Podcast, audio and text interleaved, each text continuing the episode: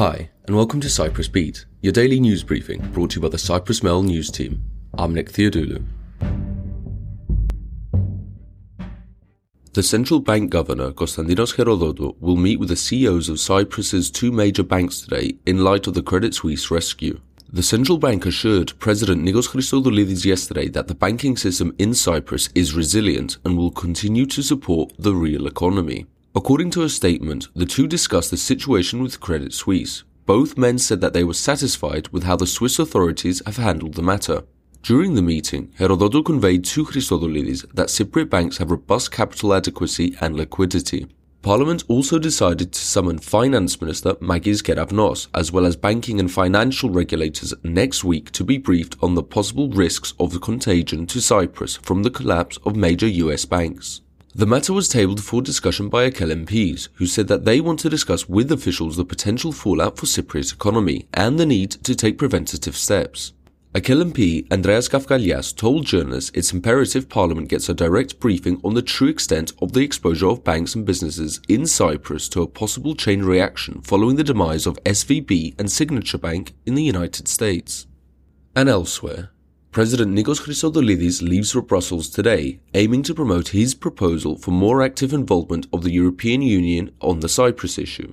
On Wednesday, he will meet with the President of the European Council, Charles Michel, President of the European Parliament, Roberta Metsola, and President of the European Commission, Ursula von der Leyen. On the sidelines of the EU Council meeting, Christodoulides will meet with French President Emmanuel Macron. A meeting is also expected to be arranged with German Chancellor Olaf Scholz. And on Thursday, Christodoulides will present his proposal for more active EU involvement on the Cyprus issue to leaders of the European People's Party, the group EPP. And elsewhere, State Health Services, or GIPI, will launch a disciplinary investigation into the incident of an elderly woman left naked and uncovered at Limassol General Hospital last month. A photo of the woman caused a social media uproar after it was posted by geriatrician Marios Kyriazis. At the time, Okypy said the situation was not how it looks. Former Health Minister Michalis Hadjipantela called for an investigation and suspension if need be. Following the investigation, Okypy decided to proceed with the disciplinary investigation into the matter. And elsewhere, dozens of the Kurdish cultural organization Theophilos members protested in front of the Justice Ministry over the ongoing extradition trial of Kurdish politician Kenan Ayaz. Ayaz, who has been living in Cyprus for 10 years as a political refugee, was arrested on March 15th at Larnaca airport on accusations of international terrorism stemming from Germany. A delegation of the organization also met the Justice Ministry's Director General, Louis Banayi, during the demonstration. After the meeting, one of the protesters said that Banayi gave him reassurances regarding Ayaz's right to a fair trial. He added that Ayaz's arrest shows the political nature of the German warrant issued for his extradition, as well as the existing cooperation between Germany and Turkey. The protesters said that the ministry assured that there will be no cooperation with Turkey to hand over Ayaz. In a statement, the organization said that in 2017, Turkish President Tayyip Erdogan gave Germany a list of almost 4,000 names his administration considers Turkish terrorists.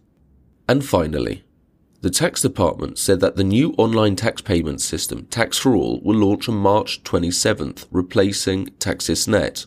Tax Commissioner Sotiris Markidis said the new system will be rolled out in phases, the first one starting on March 27th and the final one at the end of 2024. According to Markidis, the upgraded system, as far as the first phase of the rollout is concerned, will simplify procedures for tax returns. However, he said individuals and legal entities submitting tax returns for direct tax purposes are still allowed to use the old system for the time being. People requiring assistance in understanding the new system can call a dedicated support hotline. And that's all for today. But as always, for the latest news, commentary, and analysis, check out www.cyprus-mail.com.